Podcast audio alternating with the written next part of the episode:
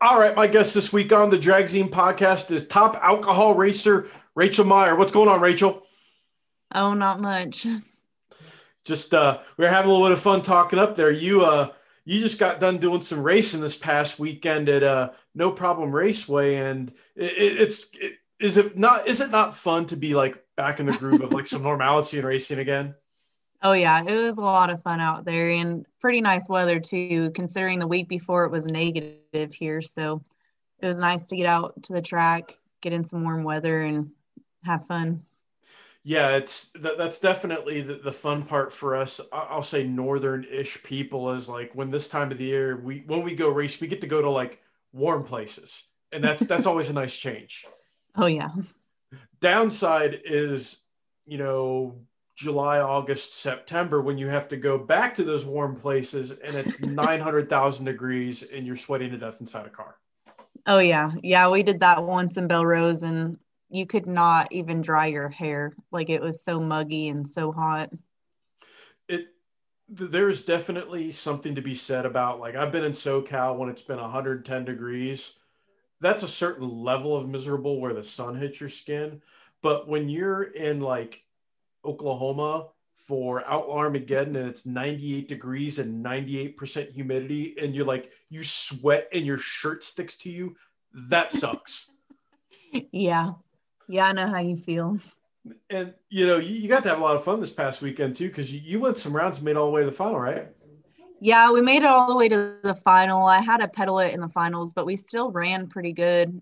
We ran a 5:35, which was our best pass of the day, but my dad got a little greedy with the tune-up about 3:30 out, so yeah. That's sometimes you're just gonna say, And what's it like when you're inside the car driving when it sets in that like this is not going how I want it to go and there's nothing I can do about it? Yeah, I mean you definitely have to just react. You can't think about it, but the car will shake you pretty hard if you let it get out of control there. Normally you can tell like when it's starting up and start pedaling it or grabbing the brake a little bit. Yeah. And people, it never ceases to amaze me. I never understood this. I don't think a lot of people understand that like when a dragster goes into tire shake, that's a life-altering experience. That's not where you want to be. Yeah, no, it definitely hurt my head some from hitting the roll cage back and forth. Yeah. That's the reason why you see a lot of the nitro drivers popping a mouthpiece out after a run, because no one likes to go to the dentist after that whole deal. Yeah, true.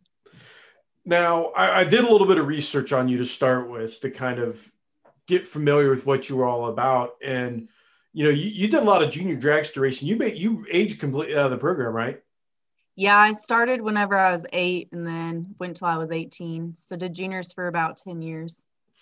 And was that something where your dad was already into racing, so it was just a natural progression for you to just jump right in? Like there wasn't any other thing. It was like, I want to get into that. Basically, he bought me and my sister 2 juniors and took us out to KCIR and just had us get in them and see what we thought. And we both loved them, so which I knew we would. It's interesting to see kids kind of like, you could tell real quick that they're all about it or someone just made a very expensive mistake. And it's, it's funny. I've seen it to the point where like parents literally like have to pry the kids out of the cars because they think they're like go-karts. They can just drive them around the pits. It's like, no. This is a race car. This isn't like your go-kart. Yeah. Racing that long for junior dragsters, and you see a lot of NHRA racers, Erica Enders, for example, kind of, she went through that full cycle. How did that get you ready to start racing full-size cars? I think it just got me used to, leaving off the tree, learning how to wheel race and getting used to the feel of a dragster, because there is a big difference between a door car and a dragster. Yeah. It's a huge difference. My friend keeps a super comp dragster here at my house, and I got into the thing for the first time, and I'm going to get my license set, but I'm like, I am definitely not in Kansas anymore. This is very, very, like you have to be in a car and feel comfortable, because that makes all the difference on how you're going to be able to drive it. Oh, definitely. And with junior dragsters, did you learn a lot of skills that you're able to kind of use and transfer up as far as your driving and what you learned and muscle memory and all that as well? I feel like it helped me learn how to drive the stripe, since I still bracket race a lot, and it taught me how to leave the line, like if I were to foot brake the car. But I actually am working on my S10, getting it ready for the NOE class here at our local track. So nice. Hopefully I remember how to do that. Yeah. You'll be in there and be like, there's so much room for activities in here. Yeah. And you still race tracks, you race super comp, and that's a brutal class. That's brutally competitive. What have you learned?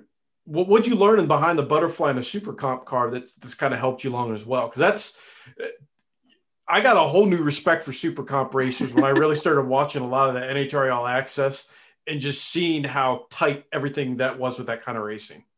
Yeah, that was a big change, like learning to leave off a button and put delay in my car. I don't know. I think it just helped me build up the speed, like going fast, since mine went about 175 mile an hour. So to jump from a junior to a super comp, I think was a pretty good stepping stone to get me up to the outlaw car, getting used to the way they leave, the way they launch. Yeah, because it jumping into it, the best drivers seem to always kind of do the whole progression deal. And like I said, the speed is probably a big deal, and just basically learning how to get a car to react how you want it to react, correct? Yeah. Now, with a super comp car, what was your favorite part about racing one of those?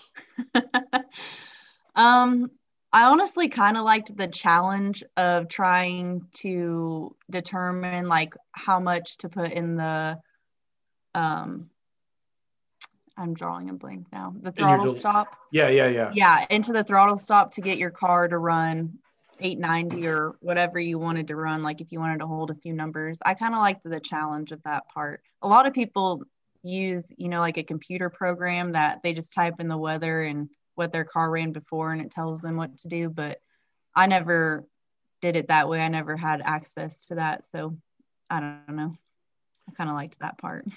Do you think being able to do, did that sort of tuning really help you with the car a lot more and be able to drive better because you really kind of played with the inner workings of it? I'd like to hope it did, but honestly, I was never the best in super comp. I struggled leaving the tree a lot of times, but I feel like it gave me more confidence in what my car was going to run. Right on. Yeah, I think that is very important as a driver, is having that level of confidence, and it makes a big difference in how you can do with the car and what you can do with the car as well. Now, top alcohol dragster, was that always your end goal for what you wanted to do, like throughout the whole deal? Is that like kind of, was that the family plan?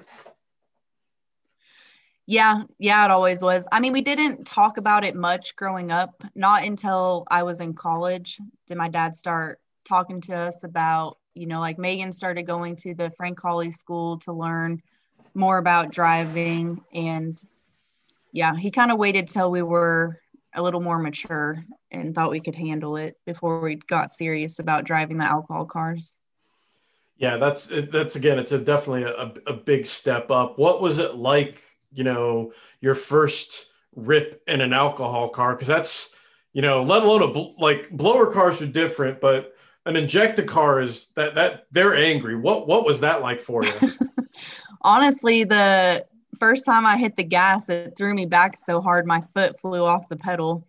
And then once I finally felt confident enough to make a half track pass, once that clutch engaged and it really got your speed going up there even more, I felt like I started to get tunnel vision, and it looked like the bleachers were just flying by me.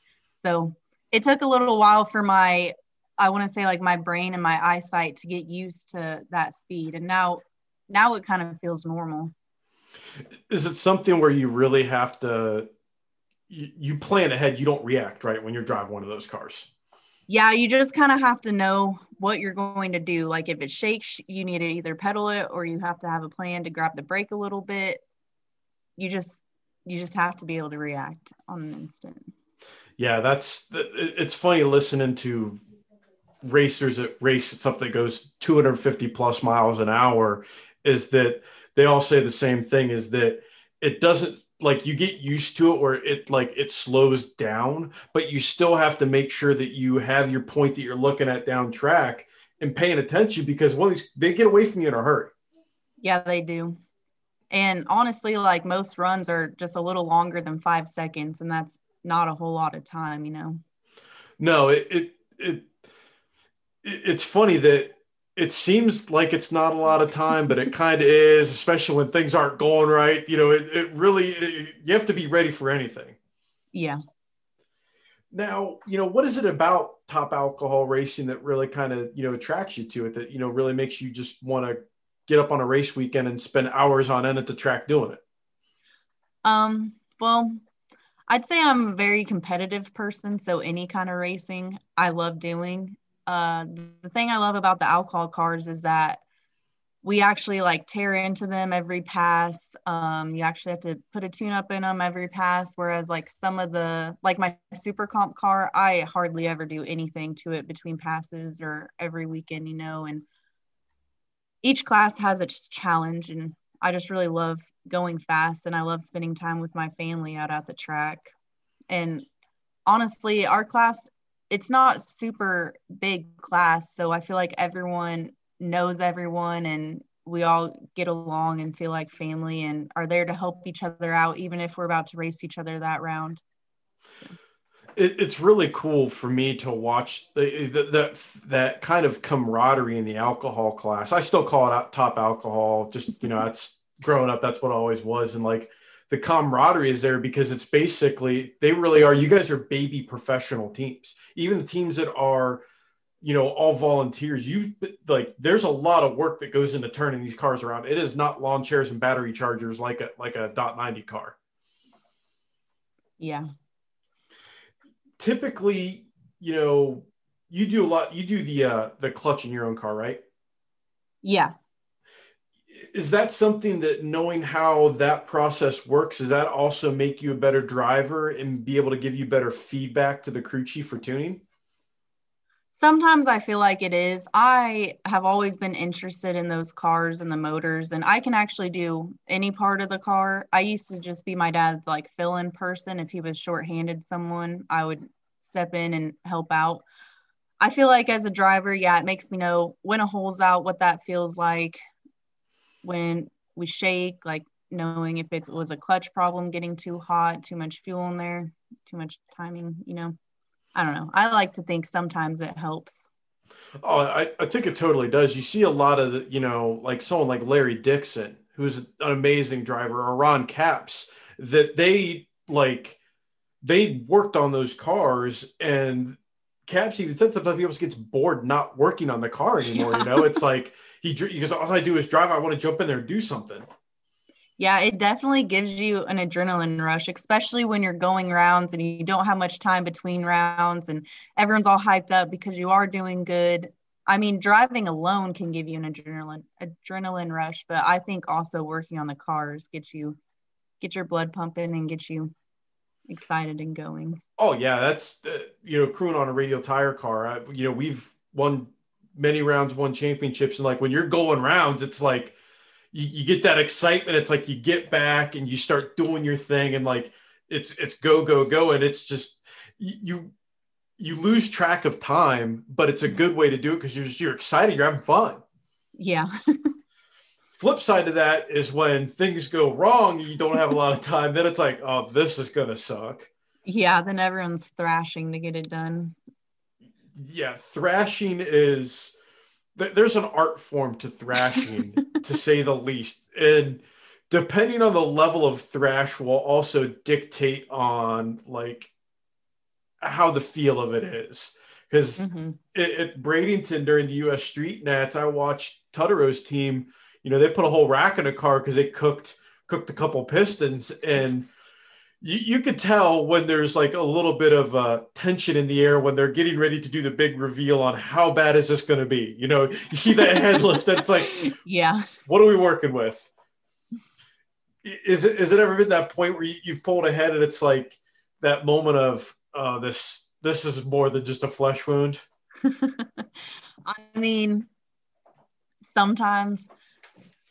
I mean, I feel like we can tell when we hurt it pretty bad. Normally, like a rod gets thrown out the side or something, we're leaking oil pretty bad, hurt the block. So, yeah, I mean, it does suck sometimes.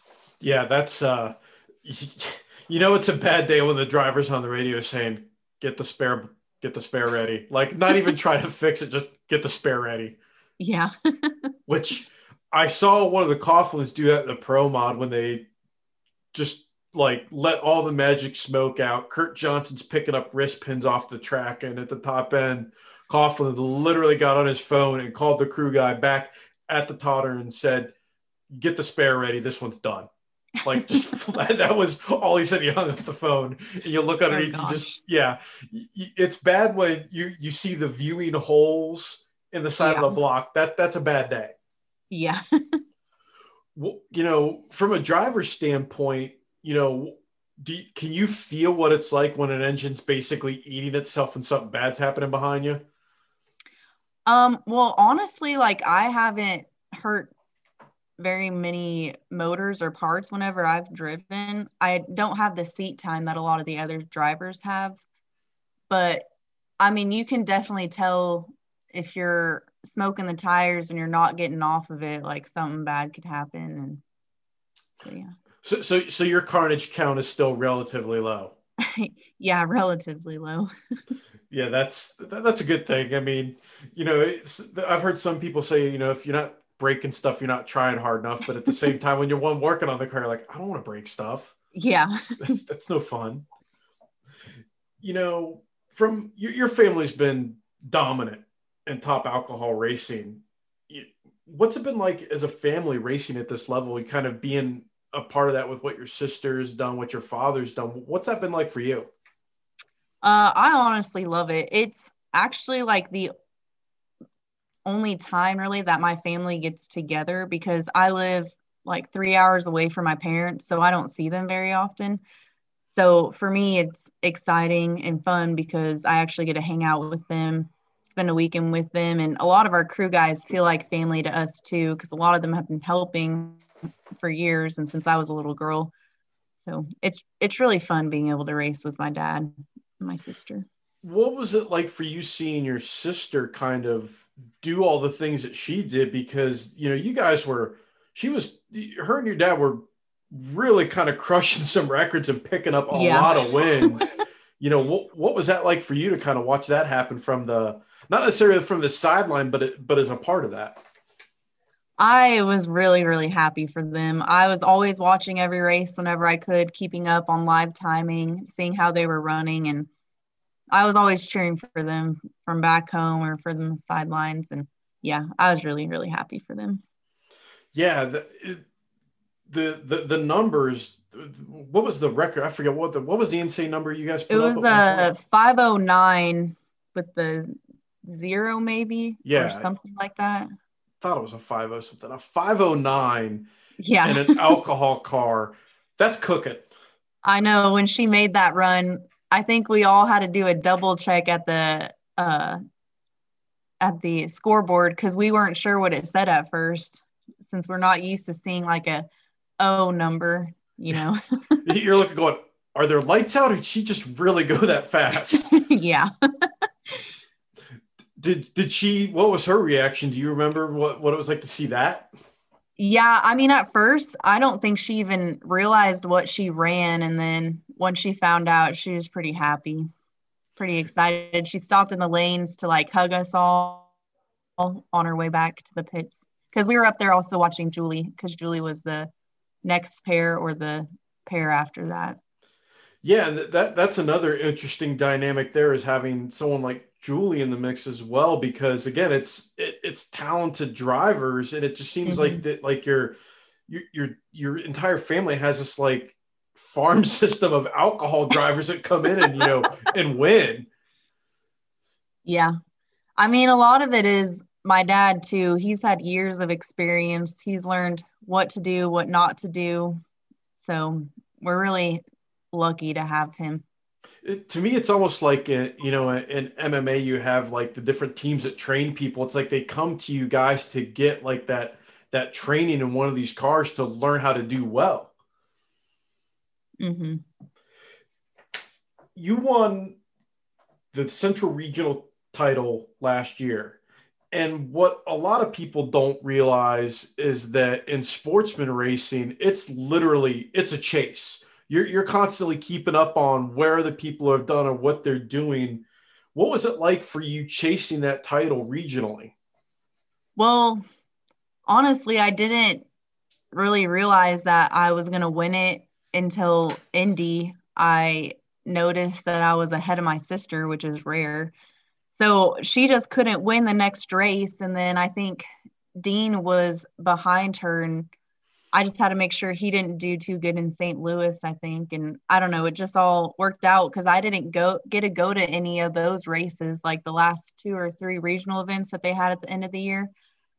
I wasn't able to go to, so I was just kind of watching to see how they were going to do, and that was determining how I was going to do.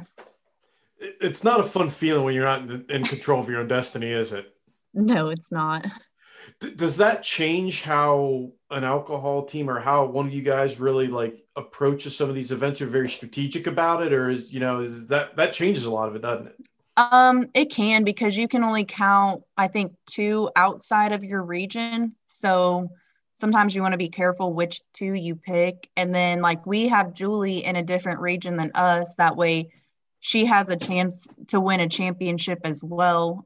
So we don't want to necessarily go to her regional events and like stop her from getting points that she could really use. So yeah, you just kind of have to be careful what regional events you go to. But I think you have to at least do 3 in region events.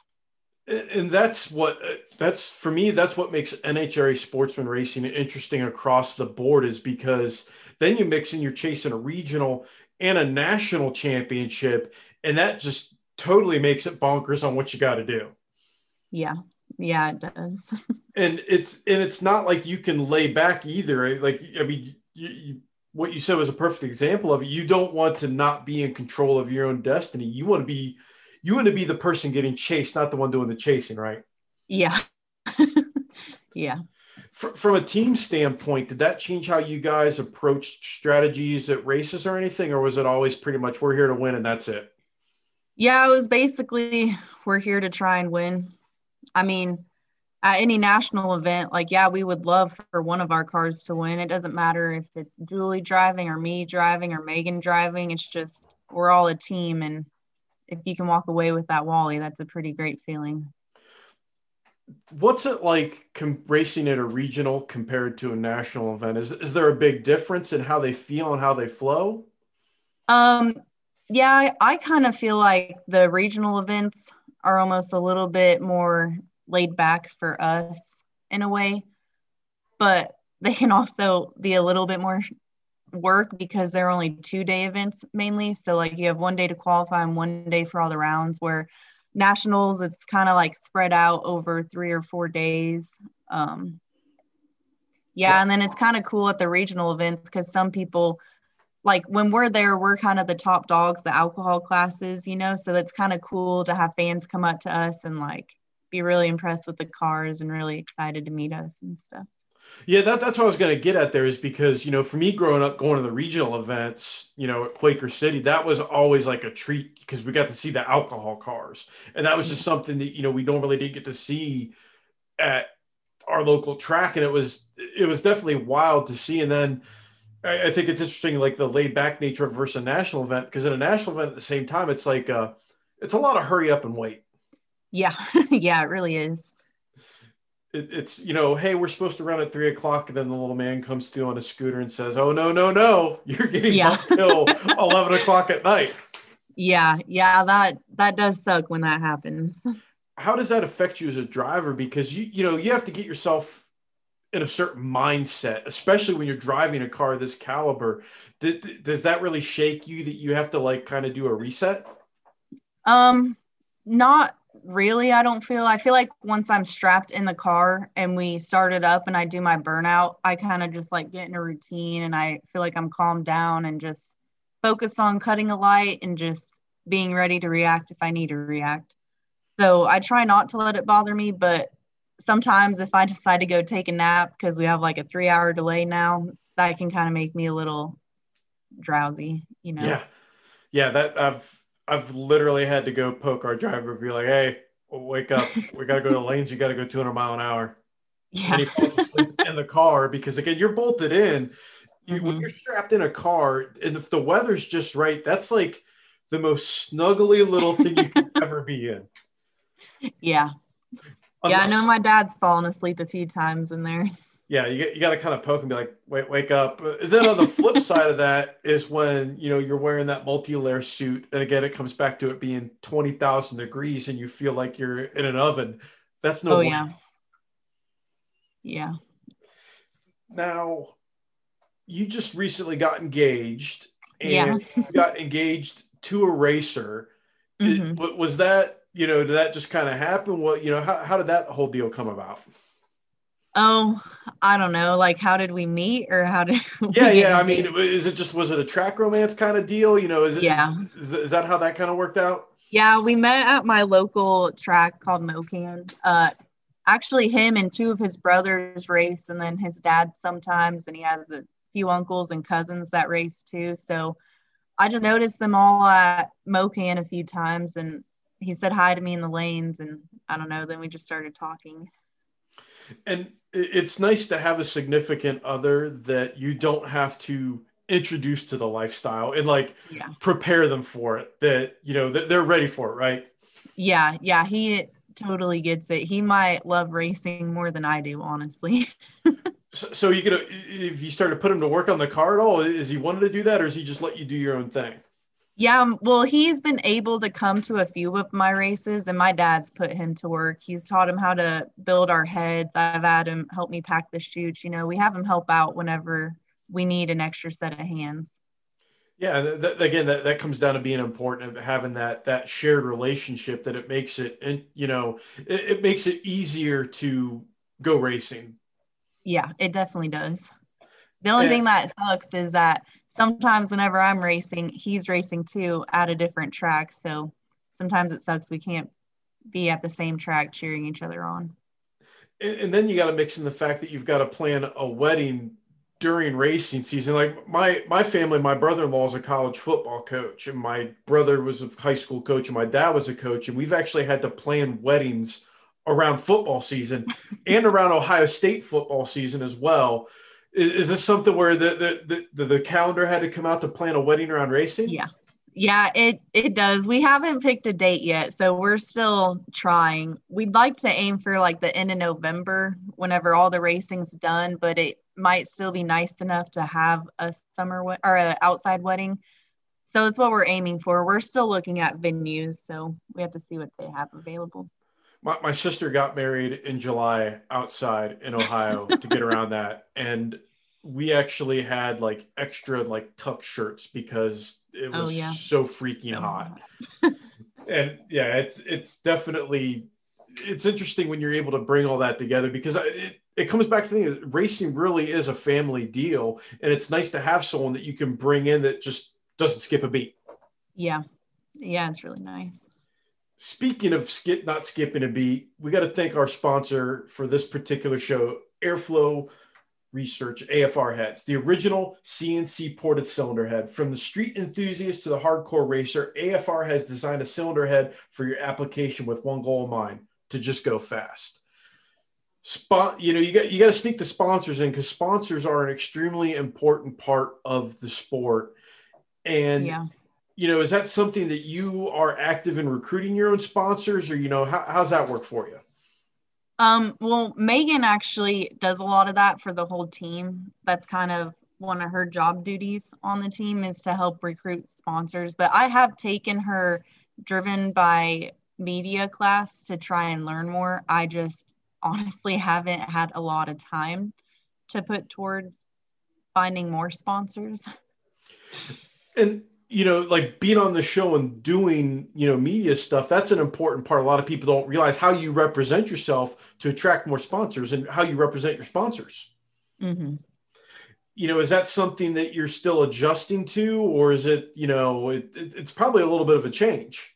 Yeah, it is quite a bit of a change for me, because all my time racing, I haven't really had any sponsors that I've had to, I don't know, do social. Yeah, exactly. Do social media posts for and all this stuff. So I'm trying to learn how to do that and work that in at the racetrack too, like between working on the car and stuff, trying to find time to get some pictures. I will say this though, you're doing a great job so far, that you're smiling and you're happy and you're engaged, because it's a big difference. Like when you're in the media and you see a lot of racing, you could tell where some people are like, I'm not going to say a block of wood, but it's like, they don't know how to like get people to like them, if that makes sense.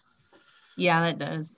Is there any drivers that you've really kind of like try to pay attention to, or you're going to try to steal some cues from? Because you don't give me like the John Force vibe that you're going to be at the top end with, you know, a dirty fire suit screaming and yelling, that you're going to scare poor man to music at the top end. You know, is there someone else that you try to pull from, maybe, or someone that you idolize as a driver?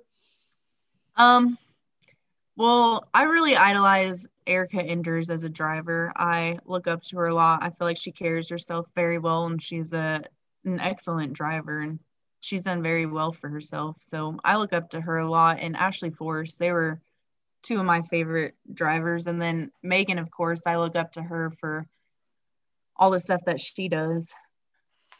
Erica Enders is one of the most terrifying drivers in drag racing, period. You do not like, that's the cool thing I like, is that you don't have to attach, you know, female driver. No, period. You know, same thing with the Force daughters, and someone like Shirley Muldowney is, when you put the helmet on, the car doesn't know whether you're male or female.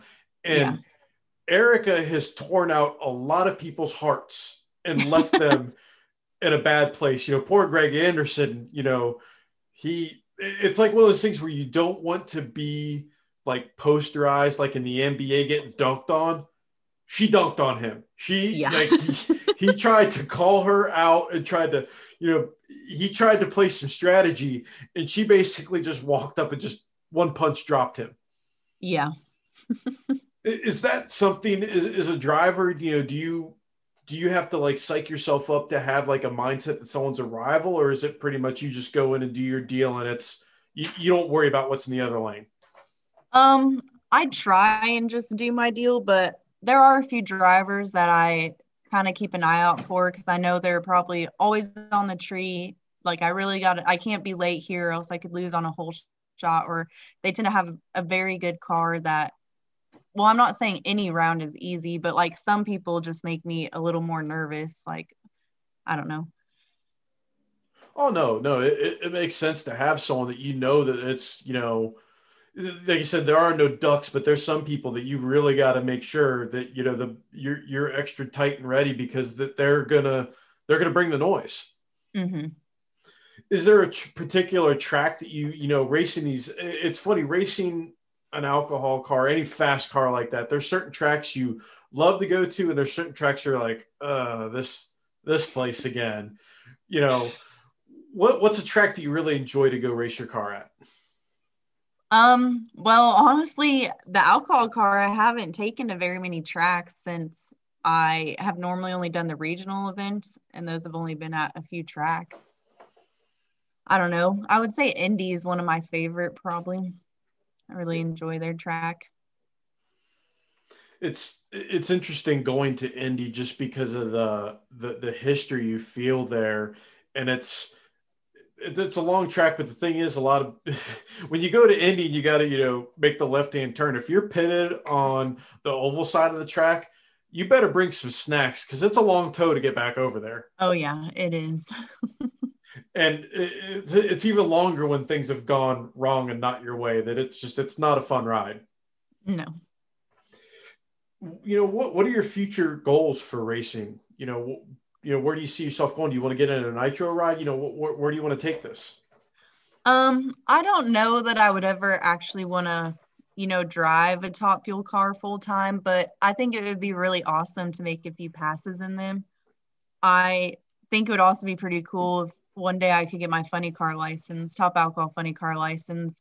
Just knowing that they're one of the hardest cars to drive, I just want to prove it to myself that I would be able to handle it. So that would be really cool one day if I can do that. Yes, alcohol funny cars. Like, you can be anywhere on the property and know when they are on the track because they sound so angry. Yeah. On the chip, you know, it sounds like connecting rods and pistons are going to about explode in the low orbit, and there's not a lot of downforce on the back of those cars, so you have to shift that thing, and you know there's a lot going on. You're busy inside one of those. Oh yeah, that's what I've heard. And it's even with an injected car, you still got your hands full with that because it's a lot of load and a low end torque versus the blower car zinging and screaming. But that when you're in that nitro car, that's got to be like an interesting put. Does it feel like you're getting pushed down the track really hard? I don't know. I feel like I've just kind of got used to it, but yeah, I mean, they do put you back in your seat pretty good. It's interesting how different cars and different power adders kind of do their thing. And, typically with like a screw blower car, you're trying to calm them down because they're like, just like a puppy on a leash. They just want to take off and go. So you're taking over your sister's full-time ride, correct?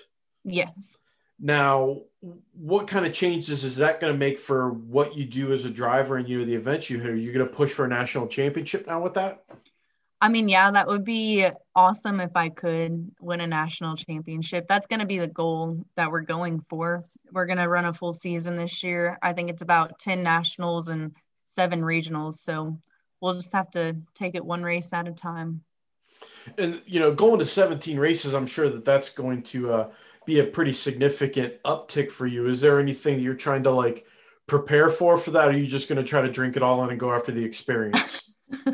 I'm just going to try and take it all in. It honestly doesn't get too busy for us until August and September. It's about every weekend then. Right now, it's just like maybe 1 or 2 weekends a month, which is, I feel like, pretty manageable, not too bad. But yeah, once we hit August, it's going to be different. Yeah, a lot of busy stuff going on. And again, it's with these cars, it's not like a bracket car that you can leave it in the trailer and, pull it out and, throw some gas in it. It's good to go. There's a little bit of maintenance y'all got to do. Oh, yeah. Yeah, there is. Now, as far as being on a team, I'm assuming there are no team orders. If you have to line up against whoever that's on your team, it's pretty much first one to the finish line wins. Do your thing. Yeah, that's how it goes. Some people might think my dad favors one car over the other, but he really doesn't. He's not that kind of person. He's going to give them both the best tune-up he can. And yeah, sometimes it's determined by the driver. I mean, Megan's beat me a lot of times because she's beat me on the tree, and therefore she wins. So, And I'm assuming too that also breeds a lot of confidence and in you as a driver, knowing that he's going to give both of you the best car possible. Yeah, it does. Now you've raced your sister heads up. Is that like? What's that like? Is there like a little bit of extra scrappiness going on there? Is there some smack talk? Well, I try not to because I feel like every time I do, it just backfires on me and I lose. So I try and stay quiet, but she is probably my toughest competitor. I try my best against her, and sometimes it makes me a little worse because I'm trying too hard. It's a lot of rivalry there. Yeah, it's interesting when you see siblings race because usually it can get pretty chippy. You can see some hand gestures and some things going on where they get after it. Oh yeah. Yeah, and sometimes even after you lose, it's kind of quiet, kind of not very, I don't know. Not very fun. If you haven't done any bets against each, because I've seen some racers have some interesting bets amongst each other. Is it just pretty much, just race it out? Yeah, it's just raced it out. That I think that for my brother and myself, if we did something like that, there'd be side bets. I mean, there'd be a lot of poking and ribbing and whatnot going on for sure. So, for the entire sport of drag racing, or, you know, do you find yourself being a fan of watching other areas of the sport, or you just pretty much honed in on what you do? Sometimes I like to go in the stands and watch. I like to look at the results and see how a lot of people in like the super classes did, since I used to run in that class. I don't know. I try and keep up and see how people do. Do you have another like favorite class that you really like to watch? You know, the one that you like, you circle on your schedule, you know, at a national event, like I want to go, like for me, I got to go watch stock and super stock. Is there something like that you got to check out? Not normally, just if I have time or if someone I know is racing and I really want to go up and watch them and cheer them on, then I try my best. Like our cousin Dusty races in Top Sportsman and Super Comp, so I try and make it up for those races to see how he does. Now, you mentioned you would, you know, want to make a couple passes in a nitro car.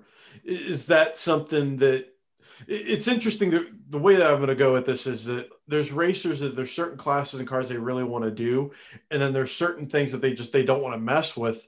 Is it just the fact that with a nitro car, there would just be so much more like to it per se, where it's definitely more of a job and less fun? Yeah. I feel like there's a lot more stress that comes with being a nitro driver and all the things that you have to do that I just don't know if I could handle, on top of working, and not to mention how expensive they are. I just can't imagine spending that kind of money. They do not run on smiles and handshakes, unfortunately. No. And that's when things go right. They're still expensive. When they go wrong, it's, you know, it's just like watching dollar bills float away. Yeah, it is. But now, if you were offered the chance to race on someone else's dime, would all that go out the window? You'd be like, yep, put me in that car, I'm good to go. It just depends on how much of my time it would take up, I guess, because my fiance has 2 kids, so we have a family here, and I don't necessarily want to always be gone and away from them. That makes sense. That definitely, that's admirable, makes sense, because it's definitely a it's a slog to do that kind of stuff. If you're going to even make, you know, some of the guys that are part-timers, when you go to these events, you know, you got to put the time in and have that car ready to go. Mm-hmm. Now, if you wanted to, besides a nitro car, is there anything else? If someone said, hey, I'm going to let you drive anything you want, what would you take the keys to? It'd be pretty cool to drive a pro mod, but I asked my dad already, because there was an opportunity to possibly drive one this year, and he told me no, that he would prefer me to work my way up to one, like driving other door cars, because he said that they just drive completely different than a dragster would. And so that would be cool if I could, but that would take a lot of time for me, probably. Your dad has your well-being definitely in mind there, because yeah, he does. Pro mods are angry vehicles that want to do everything but what you want them to do, and they are not as stable as a dragster. No, because I'm sure you could probably peel the smile off your face going down the track at 250 in a door car until something bad starts to happen, then you start regretting your decision. Yeah, probably. And it's something, again, I think it speaks to the level of discipline it takes to drive these different vehicles, because they are so different. Mm-hmm. It's funny, the one vehicle that everybody always says they don't want to mess with are nitro Harleys. So oh yeah, that's something else. It's the reaction. Corey McClenathon last week said to nitro Harley, said, nope, I'm good, don't want. Mm-mm. I mean, just the fact that you can't even like sit on them to start them is just a little scary. I don't know. To me, the scariest like non two-wheel vehicle for me would be like a fuel altered, because every time I see a fuel altered run, it's like they do not go straight at all. And the driver at some point is cleaning gratuitous amounts of oil off of him because something has happened. It's just, they are angry cars. It's one of those things that it's fun for me to watch race, but when someone said, hey, you want to jump in one? I'd be like, no, I'm good. Yeah, I don't know. They might be cool to drive. I'd give it a try. it's tempting, but at the same time, it's like, you know, my friend that drives the dragster, I'm like, you know, why didn't you get an altered? He goes, I want the bomb to be behind me, not in front of me. Yeah. Now, what are your big plans coming into this year? What are you really looking forward to now? I'm honestly just looking forward to going to all these different tracks that I haven't been to, or it's been years that I've been to them, and hopefully getting my first national event win would be cool. I came close my first race ever, but I couldn't get it done. Is that something that, you know, you're really going to kind of be, that's the big goal, you know, every team has, you know, the goals, you know, win around, do this, do that. Is it pretty much the Wally, the big Wally is the big goal now? Yeah, for me it is. Yeah. Awesome. That's important to have those goals, because it's what's going to keep you driven, right? Mm-hmm. Well, Rachel, our time here is coming to the end on the Dragzine podcast, and I like to give my guests their opportunity to impersonate John Force and plug all their sponsors and everything else. You don't have to act like John. I've had people do that. It's a tall order, but instead I will just turn the floor over to you so you can thank who you need to thank, tell people where to find you, what you got going on. So the floor is yours. All right. I want to thank NGK and NTK Spark Plugs for helping me out this year, as well as Lucas Oil. And you can find me on Facebook under Rachel Meyer Racing, as well as Instagram on Rachel Meyer Racing. Make sure that if I see you out at an event this year, I will come up and say hi, and just make sure you're doing okay and, you know, enjoying yourself, because it's a little stressful when you start trying to make those trips out there. Trust me, it's I know what it's like when you try to slog it out for multiple events, and at a certain point the fun starts to wear off, and sometimes you need that reminder of what you're doing is fun, right? Yeah, true. Well, Rachel, thank you so much for joining us, and we look forward to seeing you later this year. Thank you for having me.